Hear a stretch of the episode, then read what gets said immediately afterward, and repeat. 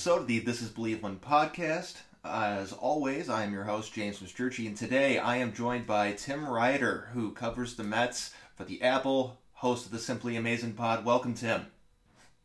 Hey, James. Thanks for having me, man. You know, baseball's about to start. We're all excited, and the Mets are going to be an interesting team to watch this year. I feel there's lots of excitement building around the team. It seems like things are finally getting around that corner that we've been waiting for them to to get past. Yeah, I think Steve Cohen purchasing the team, um, you know, symbolically and you know, in in in, in, in like I guess day to day operations, it's just been night and day compared to the previous ownership. Um, it's you know, it's a um, it's a welcome change. I know most Mets fans were still kind of pinching ourselves because yeah. it doesn't it doesn't feel real, but uh, you know, it, only good things are coming. It, it, just, you know, it the the um the excitement around the fans is uh you know it's something you haven't really felt in in a very very long time. And there's a lot of reason for excitement. You know, they have a really good pitching staff. Their roster see or their their lineup seems a little bit more filled out than in years past you know the I guess the one interesting thing to see how they're going to do is how exactly they're going to deploy their outfield. It seems like Conforto, Nimmo, Smith is going to be their normal trio of guys out there. Uh yeah, they're looking most likely. You're probably looking at Nimmo up in uh, in center field, uh, Conforto in right, and Smith in left. But they also brought in Kevin Pillar, mm-hmm. um, who can play all over. They brought in Albert Almora uh, who can also fill gaps in the outfield. Uh, you know, Jeff McNeil can even take reps out there. He plays a very capable uh, corner outfield. Mm-hmm. But, you know, they've kind of built this roster around versatility, and um, it, should bode well for them. I think that versatility will play out for them well in the long run, uh, considering, you know, they are in the National League, and as of now, there's still no universal DH, and I don't think that's going to happen for this season. Uh, but having that flexibility gives them a little bit more options as they navigate through the game. I think that's oh, important. for sure.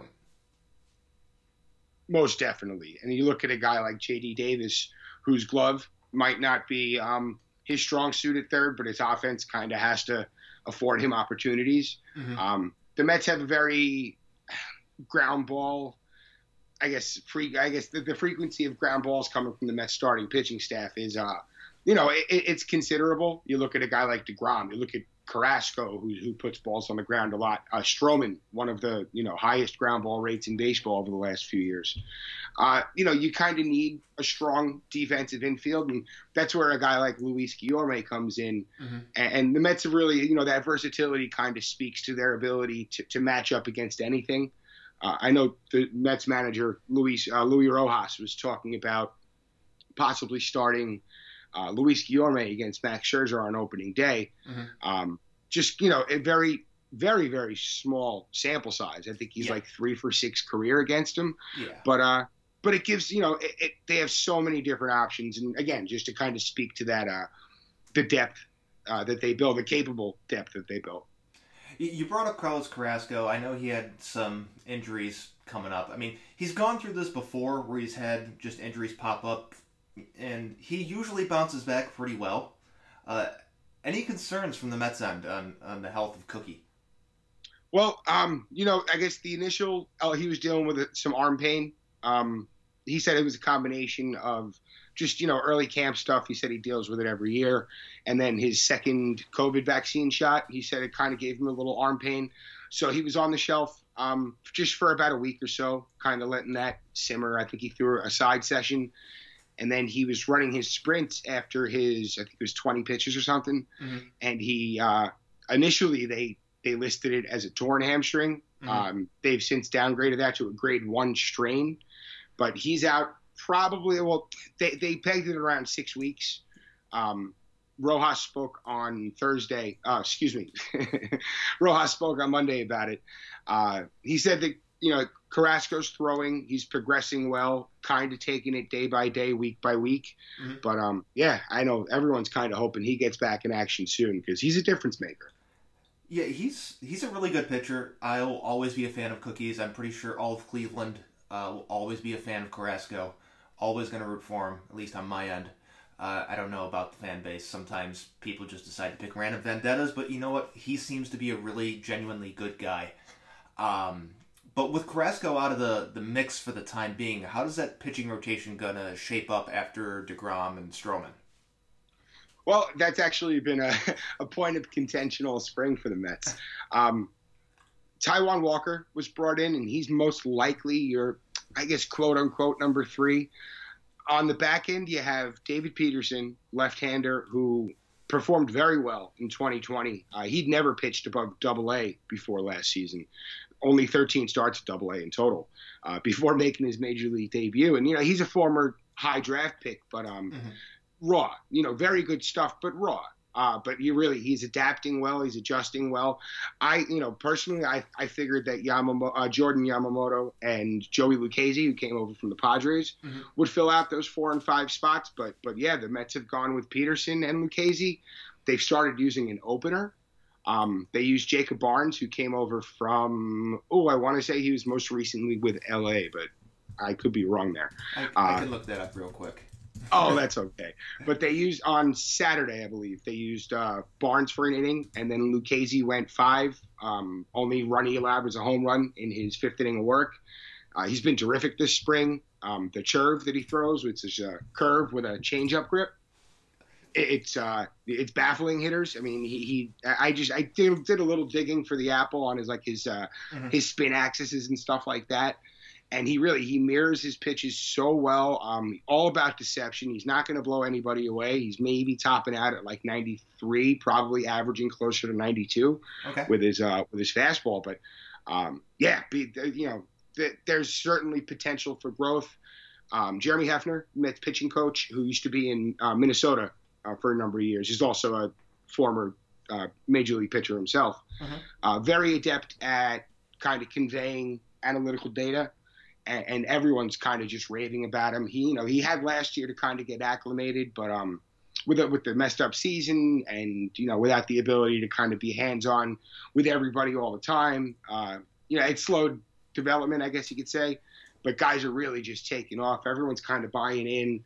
Uh, you know, the Mets really. I don't. I hate to drone on. I'm sorry, but oh, I have a lot good. to say about the pitching staff.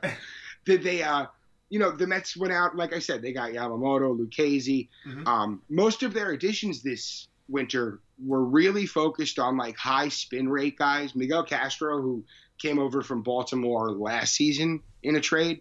Um, you know, he has one of the, I think it's the fifth highest average spin rate on his slider in baseball. Uh, you know, and most people never even heard of this guy. He doesn't. I guess you could say he had control issues, but something sort of like akin to like Edwin Diaz, mm-hmm. where the stuff is just moving so much that it's hard to harness it. But boy, he's had a terrific spring. Diaz had a nice spring. Yeah, no, lots of promise, man. Really. Um, but as far as the back end of the rotation, which before I got off track, uh, it's probably going to be Walker, Peterson, and Lucchesi. Uh, they might move a, an opener in there somewhere. Mm-hmm. But again, uh, that taxi squad with you know the Mets AAA affiliates in Syracuse, which is just upstate. Um, I think you're going to see a lot of shifting, and the ability to match up is really going to play into their decision making. Yeah, and uh, by the way, I looked it up. Jacob Barnes with the Angels last year. Um, ah, okay. Yeah, so 18 appearances for them, six and a half uh, runs allowed per nine. Uh, not sexy, but you know what? I, I think that they'll be able to figure some stuff, stuff out for the Mets and be a, a useful arm for you guys. Um, there is one other pitcher that's not available to start the season. That's Noah Syndergaard. Um, yeah. He is expected to join the team a little bit later, still recovering. What's the outlook for him this year? Because I, I, know like they're getting to a point where they're gonna have to start making a, like a long term decision about Noah, about what they're gonna do with that. Yeah. And so, well, how's that all unfolding? Well, um, he's pegged to return around June. They put him on the 60 day IL to start the year. So I believe June 1st would be his first day eligible to come off. Uh, he's been throwing this spring. Um, reports out of Port St. Lucie have him hitting 97 in a bullpen session. So uh, all, all, all, signs are good right now. Um, Jon Heyman of MLB Network. Reported mm-hmm. this week that uh, the Mets and Syndergaard's agents or representation have really just initially started discussing an extension. but I guess with uh, you know his ability to kind of increase his market value this season coming off an injury, it, it's I guess it's unknown um, how far those conversations will get. Mm-hmm. And the Mets really have a lot on their plate as far as extension talks right now. Uh, I know you want to talk a little bit about that also, but even with like you know looking past the two main guys, mm-hmm. uh, Stroman, Stroman's going to be a free agent at the end of the year. He's, you know, looking like he's going to be an integral part. So yeah, they have a lot of decisions to make. And you know, looking at Syndergaard, it's something I guess. Not that the, the Mets aren't going to approach this in an intelligent or wise manner. It's just something they have to be very careful with because of his injury history he has. He, I mean, he hasn't necessarily been the most healthy pitcher in his entire career. He's very impressive and effective when he's available to pitch. It's the availability that always seems to be the question mark with him. Yeah, I guess the, he tore his lateral muscle uh, like first week of the season in 2018, I want to say, mm-hmm. and and that really, um, you know, you want to say it was a freak injury, but you know he kind of he did a lot of um, weight training, strength and conditioning and stuff over that off season, and he believes that he might have done it in a manner that left him, I guess, vulnerable to injury. Yeah. So he's kind of changed that aspect. So I wouldn't count on something like that happening again. But a guy coming off Tommy John, um, yeah, that's a, uh, you know, I guess always a question mark. Everyone mm-hmm. can be safe in their their journey back, and you know, by all accounts, he's doing a really really nice job with his rehab. Um, you know, he's out there pitching with his shirt off, so that's pretty much regular Noah to everybody. but uh, you know, uh, you have to just, um, I guess, hope for the best. You know, if I'm the Mets and considering his his previous, I guess, output of production, um, yeah, of course they would want to lock him up and, and hopefully get him for, you know, what he's worth right now, or maybe a little bit more. Uh, I'm sure if I'm Syndergaard or if I'm his his agent, you know, let's let's see where he's at at like the, uh, you know, at the All Star break, see if he's right back to where he was, and maybe we can reopen that book. But yeah, you know, the Mets have many irons and many fires in that regard. So uh, it was 2017 for his uh, lat thing. I just oh for his lat, sorry, yeah. yeah. and he came back for like a start at the end of the season. Yeah, uh, not that he's injury prone or just it, they're not minor injuries, which I guess is like the yeah. one the one thing to I guess be concerned with, and it, it's not to the same level of injury frequency, but it sort of reminds me a little bit of Mike Clevinger. Uh, okay. How he frequently seems to get injured and like with major injuries too. Yeah, just kind of bad luck, and it kind of strikes. Yeah, so that's just. I mean, it's not quite the same. Clevinger's obviously had more injuries and more things to deal with in his career. I mean, he's currently not going to pitch this year either. So, um, it just it just kind of reminded me of him for a second. Not to get too off track. no, no, I think you, you probably pegged that, and I think that's kind of the same story with um with any pitcher mm-hmm. who's got a, a, a history of, of, whether it's a history of injuries or just a string of really bad luck where it's one after another. Yeah. Because, you know, it's all about compensation. A guy might be pitching with a blister, so, oh, you know, let me roll it off this finger. And all of a sudden he feels a little pain in his forearm. And, uh, you know, mm-hmm. who, who, knows? And it's just the, the whole kinetic chain thing. So, one more pitcher I'm going to I'm gonna ask you about before we uh, head over to uh, the the batters in the lineup, I guess uh, one in particular. Uh, the enigma that is Seth Lugo. What is the role they're going to use him in? Because it seems like they're never quite sure what they're going to do with him. Well, um, all right. So he, he came up as a starter. Uh, he performed well as a starter at times. Um, he's performed much much better as a reliever. like like you know one of the top, you know, top 10 in major leagues as a reliever since like 2018. Like he's just, he's got incredible stuff. He's got incredible spin. Um, all of his breaking pitches are tight. His command with his fastball is really on point. He doesn't walk a lot of guys. You know, he, he gets the job done. He, he's made his wish. He's very known to be a starter, and he's mm-hmm. also he's also said that he's he's very much against the opener aspect in baseball. But yeah, um, you know, um, he, his his value as a reliever is just so substantial.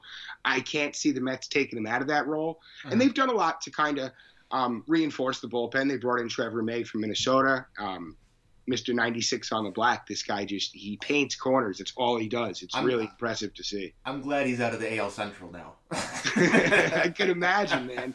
He oh, he added like um he I don't know if it's a curveball or just a uh like kind of like a loose slider. I don't, but it has a lot of bend to it, and he kind of puts it right in into the batter's knees, and then it just drops out of the strike zone. It's Mhm. really um just a, a, a fabulous pitch. But I'm really I'm looking forward to him. Um, Edwin Diaz, like we were saying, had had a real nice spring.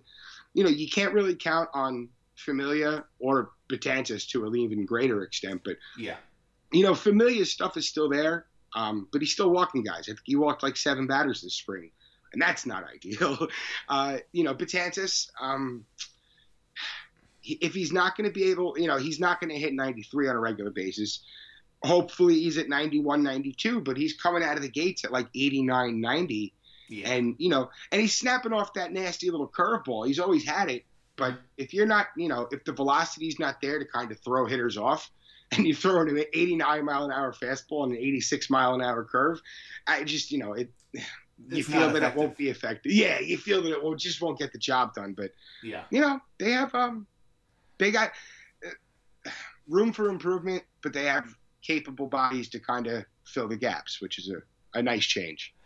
And looking at their, their bullpen, it seems like they have enough depth there that, you know, maybe guys like Familia or Betances who maybe aren't quite what they used to be or maybe aren't going to be, you know, what you hope for, you know, optimistically, they're not going to have to be, like, leaned on as much as they had in the past. So I think that will play into their favor.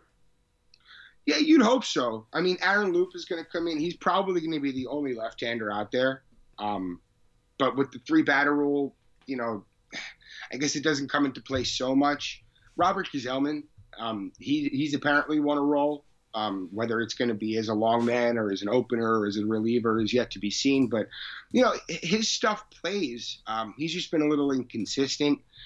But really, I think leaning on Diaz and May, and when Lugo comes back, and you know, the base, the foundation is there, but it's it's it's gonna it's gonna be a a, a group effort, and you know, everyone's kind of gonna pull their own weight.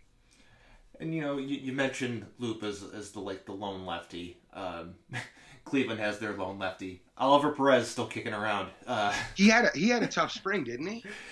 oh, let me pull up. I wasn't really paying attention to his stats. I was just there was a couple things I was tracking this year, and stats weren't one of them, particularly for him. Uh, yeah, five five nine ERA, uh, whip below one, so that's good. Uh, but Unbelievable. He's just a, time, a timeless classic. he just he will be here forever. Not really, I but he's so. just a he's just a guy that's just gonna keep chugging along. I hope so, man. I, I every time I see him, it's uh, just uh, you know a, a slice of heaven. It's so cool.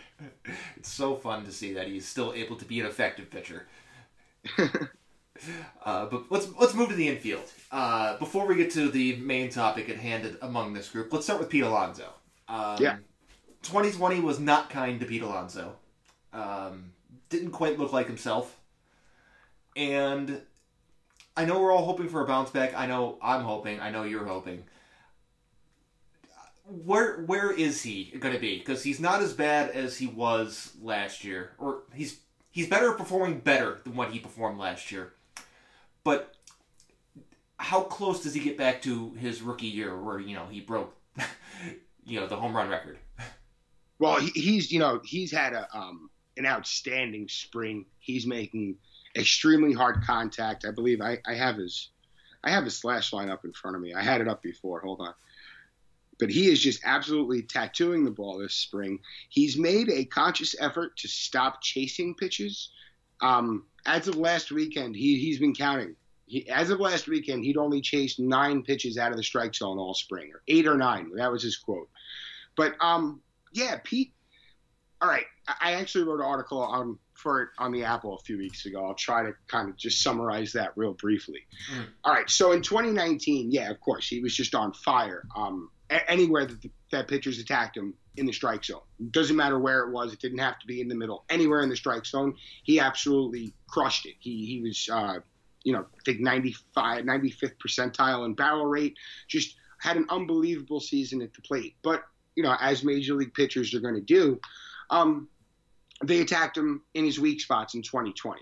Now, combine a very strange season um, with, of course, you know, a, a, more advanced book that the league has on him and a more directed attack. Mm-hmm. And they, they pretty much they went low and outside and low and inside to him and, and high outside and really just um they threw him way out of whack. The Mets didn't have their hitting coach, Chili Davis, in the dugout last season. Yeah. Uh, he was, I guess, talking with the team via uh, via Zoom and stuff like that, but he wasn't in the dugout. So I know Pete mentioned that as a bit of a, a, a hurdle to get over. But um, yeah, you know, there were times that he was kind of just up there flailing, and um, that's not Pete Alonso, you know. And and the funny thing is, he was still making very very hard um, hard contact. Like he was still, I believe his average. Uh, here we go, ninety point seven was was still his average, uh, ninety point two, but his barrel rate dropped like a, a, percentage point and a half. Like, you know, that's going to happen, but um, you could explain it again by looking at at the way he was attacked. This spring, again, he's been kind of focusing on his pitches and just absolutely tattooing balls. And, and you can see if you look at his at bats this spring. Um, even where pitchers are trying to drop breaking stuff into his real hot zone, which of course is middle, middle, and middle low. Mm-hmm. Um, it, you know, they're dropping breaking stuff that kind of like what I was just talking about with May's pitch, where they're kind of coming in around his knees and then falling out. He, he's he's got the discipline to lay off now, and, yeah. and it's just it, it's you know it, it, I think he's going to have a huge season. I think he's going to be right back to 2019, Pete. I really do. Just mm-hmm. watching him and hearing him talk this spring, uh, he's ended every press conference he's had this summer with LFGM. That's his last. All right, guys, LFGM, and he, he's off on his way. And I love you, you know, that. Oh, just uh, you know, between him and Conforto and you know Lindor, this is just uh, yeah, it's a very deep team with leadership kind of written all over it, and it's uh yeah, it's going to be exciting, man. I know we're all hoping for you know P. Alonso to get back to his 2019 form, and I think he can. Um, you know, sometimes that second year you can't really expect how they're going to attack you, and with I mean, like you said, with the weird year, not having Chili Davis there, and you know, not being able to look at film in between pitches or between at bats certainly probably played a factor too. Um, Without a doubt. And so that didn't help. So and then the Mets also had a COVID pause, an unexpected COVID pause, middle of the season. Yeah. Now le- leading up to that pause, Pete was on fire he was finally coming around. I think that mm-hmm. was early August. And um, after that pause, it took him like a good 10 days to kind of find his rhythm again. And then mm-hmm. he was tied for second in the majors in home runs over the last month. So, you know, it, it's a it's an ongoing kind of cat and mouse game. But uh, yeah, I, I I certainly trust Pete's instincts on this one, man. He knows he knows what he has to do to improve, and he's you know this spring at least he's really done it. Yeah, I, I think if it would have been a full 162 season last year, uh, the, you know, looking into how he was trending, uh, he probably would have been a lot closer to what we expect or what was expected out of him last year. Um, but the big topic for the Mets, it's extension talks with the one, the only Francisco Lindor. Um, I see uh, Steve Cohen's back on Twitter. He is. Steven A. Cohen too. Yep. They uh, took his uh, they took his check mark away. They did take his check mark away. But that, what do you think Lindor will accept? Tweet. I found that very bizarre. Oh, he. I think he's just trying to mix it up. Um, I, I know he is, but still, I mean, come on. But does this also pointing towards maybe they already have something done, so he's just playing now? Like this isn't real. Well, I don't know. I, I you would have to think that they've got to be, you know, let's say they're in field goal range when he when he put that tweet out. He yeah. wouldn't just put that out for no reason. Mm-hmm. So we'll, we'll, we'll bring a football analogy into it. So let's say they were in field goal range when he when he tweeted that, which was like beginning of the weekend, I think. Mm-hmm. On Saturday night, uh, excuse me, Saturday night, him and Lindor went out for uh, they went out for dinner in West Palm Beach. Mm-hmm. Um, Cohen had the ravioli, Lindor had the chicken parm, as any as any New Yorker would. Um, and yeah, believe it or not, Cohen went on Twitter and said the ravioli wasn't good. Oh, I'd hate to be that guy. I hate to be the guy who fucked up ravioli, but hey, uh, um, yeah, yeah, don't mess up the richest owners in baseball's ravioli. Come on, right? He's probably got like lobster and lobster ravioli or something fancy, but uh, but yeah, you know, you have to, and all this news is coming out now. And Lindor made a he made he's made it very clear that he doesn't want to let this drag into the mm-hmm. regular season. He said if it didn't get done by opening day, he's going to go into free agency, and you know you have to respect that. But uh, you know, the Mets gave up two, well, you know, if you want to think about it, four really good players mm-hmm. for for Lindor, uh, and and Carrasco, which somehow he always gets overlooked in this deal. I don't understand it, but um, you know, the Mets had to have an extension in mind when they pulled the trigger on this deal, and yes, um, yeah, uh, what's it going to take in my mind? 320 over 10. I think that that gets it done. That's fair. Mm-hmm. That's the number that's been tossed around. Um, you know, if you jump to 330, just to because he's been so freaking good this spring. Oh my goodness. Mm-hmm. You know, it, I don't know how many of your listeners are familiar with with like 90s Mets history, but I don't know who remembers Rey Ordonez. Rey Ordonez was probably the best defensive shortstop the Mets have ever had. Mm-hmm. And Lindor in spring training, he's making Ordonez like plays. Like we don't see that. Forget about the offense. We know what yeah. we're getting with the offense. Um, yeah, like Reyes was a good, a very, very good shortstop. Mm-hmm. But yeah, Lindor's like head and shoulders better than Reyes was. This is it's it's nuts. Like for a defensive nut like myself, like myself, mm-hmm. it's just so fun to see. Yeah, Lindor will give you tons of incredible defensive plays. Uh, I can I can tell you from watching that many times in person. Uh, Did you happen to?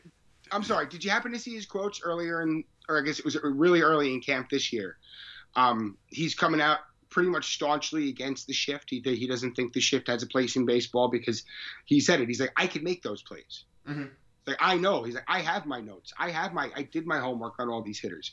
I know that. Yeah, maybe I have to lean to my left while when a guy's putting uh, putting the bat on a ball on a curveball or something because I know it's going to be going one way. He's like, I can make those adjustments. Everybody should make the, make those adjustments. And I kind of giggled like, everyone's not Francisco Lindor.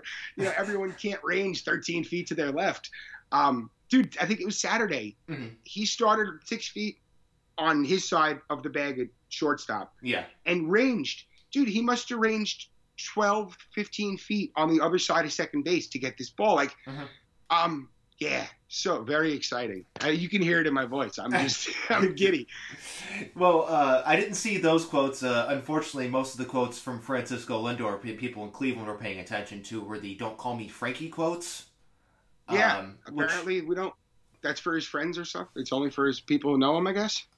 I found it. I people have been calling him, you know, calling Francisco Frankie since he got called up, and yeah. never heard once that he didn't like it hey, um, you know. I mean, but again, I'm not I'm not mad about it. It's just like say, say something one time.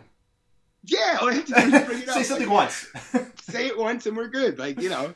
I wish yeah. we would like right. You guys wish you would have known. You would have stopped calling him Frankie. Yeah, I mean, do you know how many times I tweeted Frankie in all caps?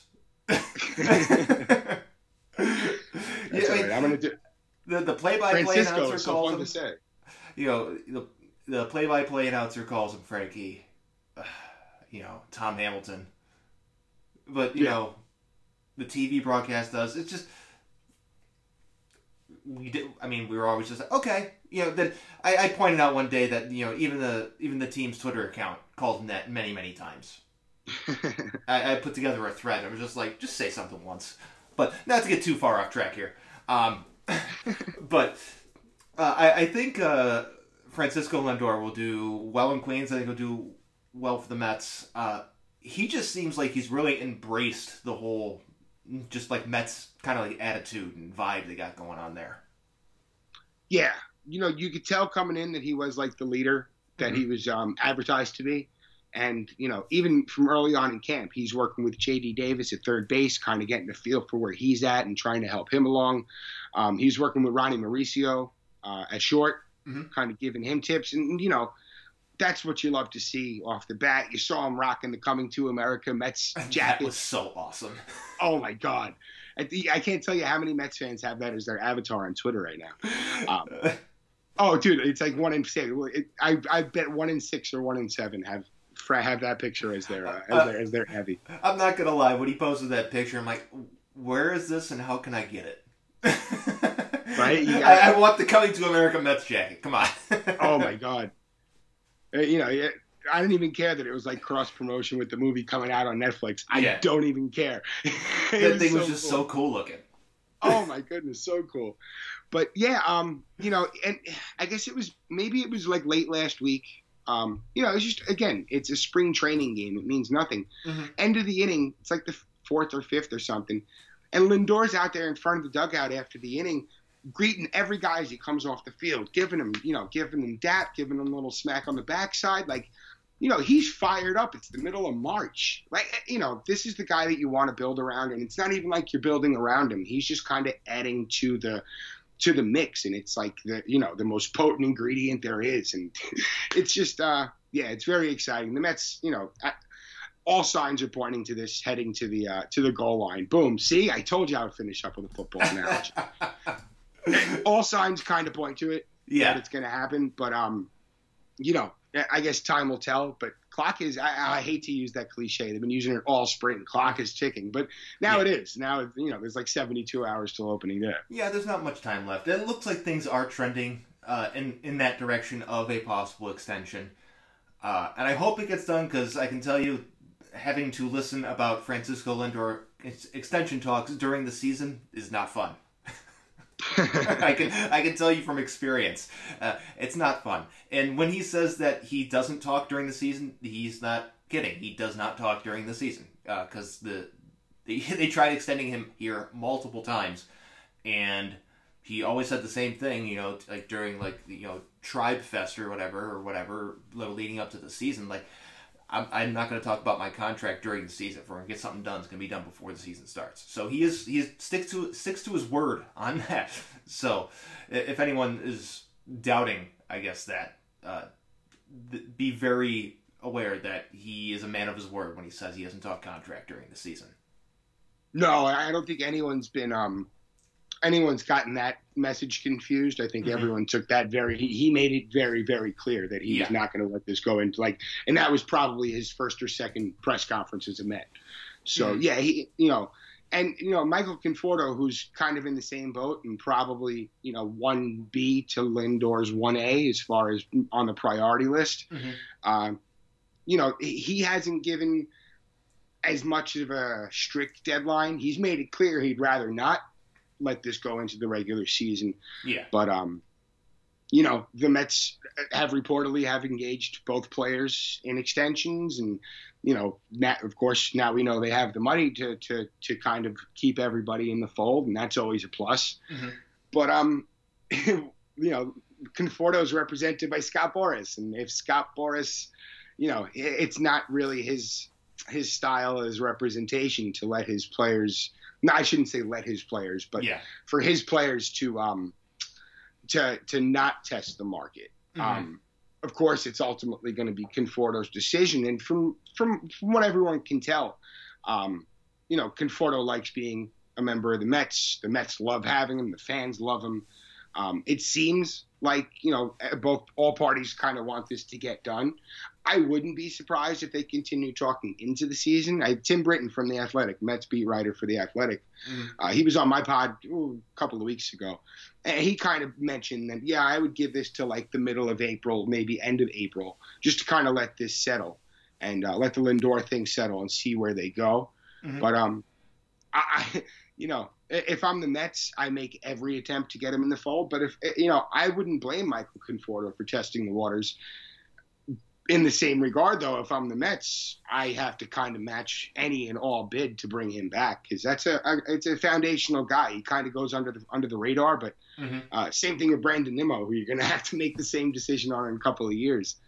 There's a yeah, you know, a lot of things on the horizon, but it's all good problems to have. Yes, because I mean, you guys do have a, an owner with a lot of money.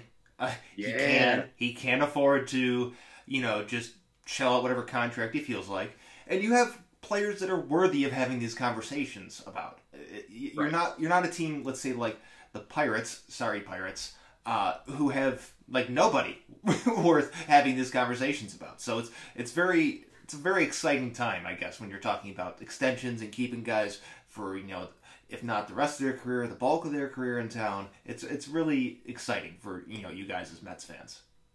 Oh my goodness, I can't tell you, man. For so long, um, you know, if there was a while that the Mets were trying, and then they kind of just like they would bring the team. Oh, we're going right back to football. They'd bring teams. They bring their roster to like the ten yard line, mm-hmm. and then just be like, ah, yeah, we're good enough. We're good, and then mm-hmm. hope for the best. And that's what happened in 2015 and 2016. They kind of called lightning in a bottle, and then they, they brought Cespedes in and, and and let that ride. And um, you know, that wasn't a team that was necessarily built for postseason runs. That mm-hmm. was, you know, they call light lightning in a bottle, you know. Uh, and that's uh, you know, it's one thing to um to say, hey, you know, that, that was a nice a nice run, but no, that that's not what that team was built for, mm-hmm. and not you know not having to kind of operate under those constraints. It, it, has been evident so far in the like the capable depth they've they've brought in. Yeah. As compared to like Eric Campbell as your starting first baseman if shit went wrong a few years ago. Mm-hmm. um, you know, it's uh yeah, all good things. All very good things. And speaking of postseason runs, this team looks like it's going to be destined for a postseason run, uh, if all things go well. Uh, wh- where do you think they're gonna, uh, I guess, finish in the division? Because a lot of people are picking like the Braves to make a deep run or win the division. Are, what chance do the Mets have to to win the NL East? Well, all the projections really like them. I know uh, PECOTA had them winning 95 games and kind of running away with the East. Mm-hmm. Uh, ATC, our buddy Ariel Cohen over at Fangraphs, um, he had the Mets at 93 wins, finishing two games ahead of the Braves. Mm-hmm. I, I, I'm more, I'm more I guess, aligned to go with ATC in that regard. I do not think the Braves are going to be also Rans. I think they're going to be right in the thick of things. Mm-hmm. It's a very, very good team. Yeah. I'm not ready to count out the Nationals. I think that's a terrific ball club. That's um, a bounce everyone... back team if I've ever seen one right there. Oh my goodness. Oh, and people are counting them out. And you know the Phillies, even without capable pitching behind Nola and Wheeler, that's a very very good roster, and you can kind of make that run. Their bullpen's a little weak as well, but yeah. Uh, you know, in the Marlins, the Marlins had a terrific season last year. I like a lot of those players. They have mm-hmm. a lot of really, really good young guys coming up. Uh, Jazz Chisholm, they named him their second baseman yesterday. Yeah. Uh, Sunday. Uh, he's a great little, great player. Um, Monte Harrison, if he makes the ball club out of camp. Lewis Brinson, who they've been waiting on for years. Oh, like man. that's a that's a nasty ball club, man. Yeah. That's um yeah, they could make waves. It's gonna be a uh, it's gonna be a tight race. I really I believe that. But um I, I do think the Mets are kind of you know, and I try to say it unbiased. Um I, I would say they're going into things as the favorites just because of the depth. Mm-hmm. But uh yeah, we'll we'll have to see. Yeah, I think they're I think they're the favorites in the division. They should be at least. Uh, the Braves are an exciting team, uh, as you mentioned the the Nationals definitely definitely a bounce back team. Adding Josh Bell and Kyle Schwarber to that lineup, uh, very very uh, kind of scary a little bit, I guess. yeah. Oh my goodness. Um, you know, Schwarber, eh, that's just that that's somebody that could be so dangerous in so many spots, and mm-hmm. you know maybe he just needed to change the scenery. Josh Bell, that is a dangerous hitter. And I don't know if he just flew under the radar and some fans don't know about him because he's been lost in Pittsburgh, but that's what it is. Oh, oh my goodness. Oh, I'm I'm not looking forward to to to, to seeing him. You know he's going to beat the Mets at least you know a half dozen times this year on his own. You know it's going to happen. He's you, just a terrific you, hitter. You could pick up Mets killers from a mile away. he you? can. Oh, at this point, yeah. Oh, you know it. Like Jon Berti. Jon Berti oh. for the oh. Marlins like he's a young player. A lot of people don't know him, but boy, he's really, I think he's had probably two career games against the Mets, and he maybe has hundred career games under his belt. Yeah. Yeah, you, you can pick these things out after a while. You guys know how it is. Oh yeah, I mean, uh, luckily for us, we just we just signed one of the team that one of the guys that routinely killed our team, and Eddie Rosario, and I'm very happy with that move. Oh, you have to be. I think he's he's he's another guy that's kind of due for a big year. Mm-hmm. I kind of like the Twins. I know your your listeners don't want to hear that, but mm-hmm. that's a nice that's a nice team. I, the Twins are good. The White Sox are good. Those are the two teams that are going to be the favorites to win the division. Even though the White Sox got a big blow dealt to them uh, the other day with uh, Eloy being out for basically the season. Uh, so yeah, imagine he comes back healthy and in September. Mm-hmm like that's just a that's just a kick in the gut to whoever's leading the Central at that point. If they're in striking distance, it's like, oh shit, Eloy's back. So you know, what's what's your take on the Central? I mean, uh, obviously Cleveland is not the favorite for the you know again, but that that's expected. We traded away Lindor, we traded away Cookie. They didn't really spend as much as people wanted them to, but that was the expectation. Yeah. Um, as far as Cleveland, I, I mean, I like what they have. I like what they have, what they got from the Mets a lot. you know, I, you, we've talked about Rosario on your show in the past. I'm really a big Rosario fan. Is he going to end up in center field, or is he kind of just a bench player? They're putting him in center with Ben Gamel. It seems like. Let's do it, dude. I, we've been saying that for years. Like, all right, come on. Maybe he's not the shortstop everyone had him you know, pegged to be. And he was mm-hmm. supposed to be like the, the, the, next, you know, superstar when he was in, in the minors. Um, you know, why don't they give him a shot in center field? And, and, you know, the idea was publicly tossed around a couple of times, but they never did it. And now he goes into camp with, with Cleveland this spring, and it's like, oh, yeah, we're going to give him reps in center. It's like, boy, he would have been a little more well prepared for this if the Mets would have just given him a couple of shots. Yeah. And, uh, you know, apparently he's done enough to, uh, to, to, to impress uh, Cleveland brass. He's going to get a shake, huh? Yeah. Uh, you know, Andre Gimenez just looks so good at shortstop. Oh, he's a stud. He's, he's a stud, bro. I'm very excited about him. I was once when when I found you know found out his name was included in the trade. I was like, yes, this is the guy. Like, this is like one of the guys I wanted them to you know get in return from the Mets. And one of the things that they pointed out before spring training was uh, they're placing a premium on defense, which basically excluded Amed Rosario from the shortstop conversation.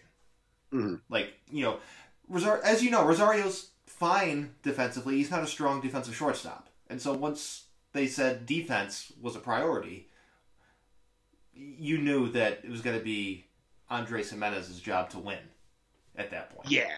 Oh, he's just pristine with the glove. Um, it's funny. Uh, he he had a very tough year with the Mets in Double A.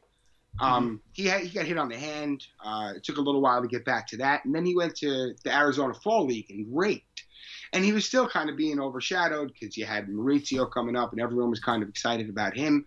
And then he came up last year, and everyone's like, "Oh, uh, Gimenez," and I'm like, "Yeah, I fucking told you."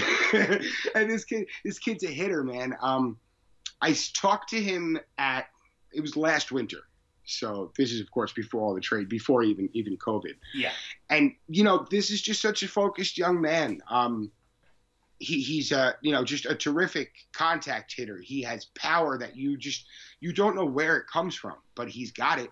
Mm-hmm. Like it, you know, ropes to the wall is kind of his thing, and, and, it's um it's you guys are going to be so pleased with him as a player, and he doesn't take plays off and he hustles and ah uh, yeah I'm I'm you know I'm always one to root for traded Mets. Mm-hmm. The guys who leave, I always keep on rooting for them. Shit, I'm like the biggest Jarred Kelenic fan in the world. He's never played a game for the Mets, but uh, yeah, you guys are going to be so so happy with uh, with Gimenez, and even going down to like Isaiah Greene and Josh Wolf. Mm-hmm. Those guys are. I had them very high up on my list. Do you think you you know if this is going to work out well for Cleveland in the long run? Um, you just kind of got to hope they keep their heads above water. They've been such a competitive team in recent years, and you think, you know, you'd have to assume that's not going to be the case this year and, and kind of moving forward for a little while. But, uh, and then you look over towards Chicago and what they've kind of put into place, and it's like, oh boy.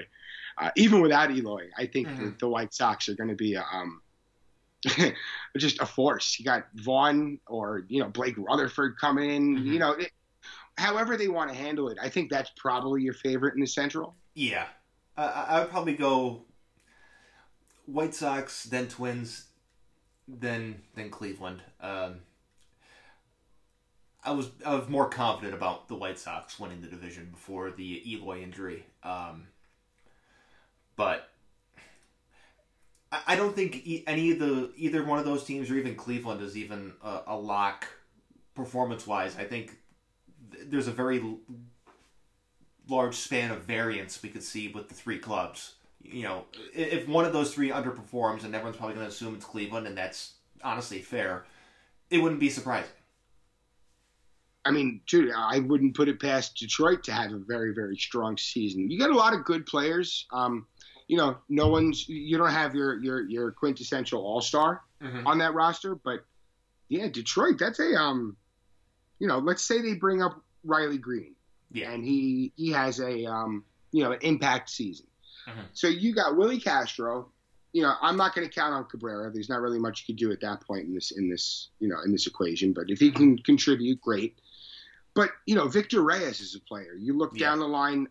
Uh, you know, Niko Goodrum's a player. Mhm. I, you have um, you have guys to kind of lean on. I, I think Tarik Skubal is going to be really, really good for the Tigers. Uh, uh, who's the other? Uh, Matthew Boyd, and there was another pitcher I liked. I'm trying to let me pull it up real quick. Oh, Daz Cameron. Yes. You know what's not to like about Daz Cameron, but Matt Manning, I think he could be up and do something. Kyle Funkhouser. Um, boy, all I can think of right now are uh, Jeimer Candelario. That's a guy I like. Jeimer Candelario is a is a, a fun player. Gosh darn it! I really I had a Pitcher Isaac Paredes. Yeah, player? it's a pitcher. Casey Mize. Yeah, Did you say Casey Mize? Casey Mize, thank you, my friend. Yes, Casey Mize, he's a stud. He's had a little trouble this spring, but uh, yeah, absolute stud. I think Tyler Alexander's going to be a, a, a, contributor. Good left-hander Yeah. out of the uh, out of the pen. So I mean, I I, I think Detroit will bounce back a little bit. Uh, the one team that I think a lot of people counted out that I think is going to be even more annoying than they already are to play is the Royals. the Royals are Yeah. such an annoying team to play. Dude, I had no idea that Ryan O'Hearn was in San Diego until like an hour ago. I didn't. I, I thought I dude, I really I thought he was still in Kansas City. I had no idea he was in San Diego. the Royals are just But- a they're an interesting franchise. they're a, they're a team that's very pesky to play because they always have like They a lot of good contact hitters and they got speed. Oh, they always do. They're always pesky, and you know you could still look up and down that roster and find guys who are like, oh yeah, well he's gonna, you know, he's gonna get his two for fours or three for fours, and he's gonna do his job, and you know, I think they have pitchers in in Singer and Keller Mm. who have a lot to grow into. Um, I think they have a good guy in Duffy to kind of show them, show them the way. Um, you like to think that Mike Minor can kind of be that guy too, but uh, you know McBroom, you know Merrifield just fantastic. Uh, Mondesi is a terrific player. Benintendi, I think, could be a difference maker, and and your boy uh, Carlos Santana. He's gonna have such a big year there. I, I know you guys don't want to hear that, but he is. I mean, I'm still a Carlos Santana fan. I was when he when he went to Philly for a year, where he took that little vacation that we just like pretend that didn't happen. Um, I'll still be a fan of his, even though he's in Kansas City, because I'm just I'm a Carlos Santana fan. I always liked what he brought to the table, and the the fact that his name is Carlos Santana is just too much fun to you know not like. okay. really, I mean, I, I just I just pulled up Kansas City's roster, and you can go right down. Uh, we already said Merrifield, Benintendi, Mondesi, Santana, Sal Perez, Jorge Jorge Soler, Hunter Dozier, Michael A. Taylor, and maybe you have Kyle Isbel floating around. But I think he's he's injured. No, he's going to make the roster. Dude, that's a that's a solid solid one through nine. Yeah, and they got Benintendi this year. Yeah, oh yeah, yeah. I, I mentioned him earlier, and that's Yeah. a you know that's a that's a solidifying piece. What's what's their bullpen like? They're Staumont, we like him. Yeah. Wade Davis. Greg, Greg Holland. Holland. Greg Holland's back. I can't believe I can't believe he's still doing it. That's great. Good for him. I mean, but you know, they're, they're a team that uh, they're they're picked by most people to finish in, in fourth. But Oh, I, I could I could see them leapfrogging one of Minnesota, Chicago, or Cleveland if they stumble. I think if Keller and Singer can do their thing, that's a 500 ball club, if not a little bit better. You know what I didn't realize? I did not realize Hanser Alberto was on the Royals. If, the, if they're, that is the prototypical Royals player. okay. he, he's just he's he screams Kansas City Royal. That's awesome. He- he's a guy that he, he can hit some home runs, but he's mostly an average hitter. He's mostly going to hit for average. He's just that is the Whit Merrifield replacement that's going to haunt all of our nightmares. Oh, you know it. Oh, you absolutely know it. And uh, yeah, Bobby Witt. Bobby Witt, you know he's going to be up soon. Yeah. Oh yeah. And unbelievable. I know you. You know that I'm a card collector. I just got a Bobby Witt autograph back from PSA, the grading company today. Yeah. Oh, they screwed me. They gave me a nine. I could have oh. sworn I was getting a ten. I, oh, dude, I, I could have sworn. So disappointed, but hey, what's? I, am complaining about a you know a twelve hundred dollar card, so I guess it's not too bad. Uh, yeah, at, the end, at the end of the day, not so terrible. well, Tim, I'd like to thank you for uh, coming on. You know, you can always check your work at the Apple and Simply Amazing Pod. Anything else you would like to plug before we end this here? No, I think that, that you, you, hit it on the nose. Um, the Apple, it's at the Apple NYM on Twitter. Uh, the Apple NYM.substack.com. It's easier just to go find us on Twitter. but uh, yeah, uh, Simply Amazing is anywhere you listen to podcasts. I'm at Timothy R. Ryder on Twitter. And um, James, uh, this is a blast every time, man. So yeah, much fun. Always enjoy having you on.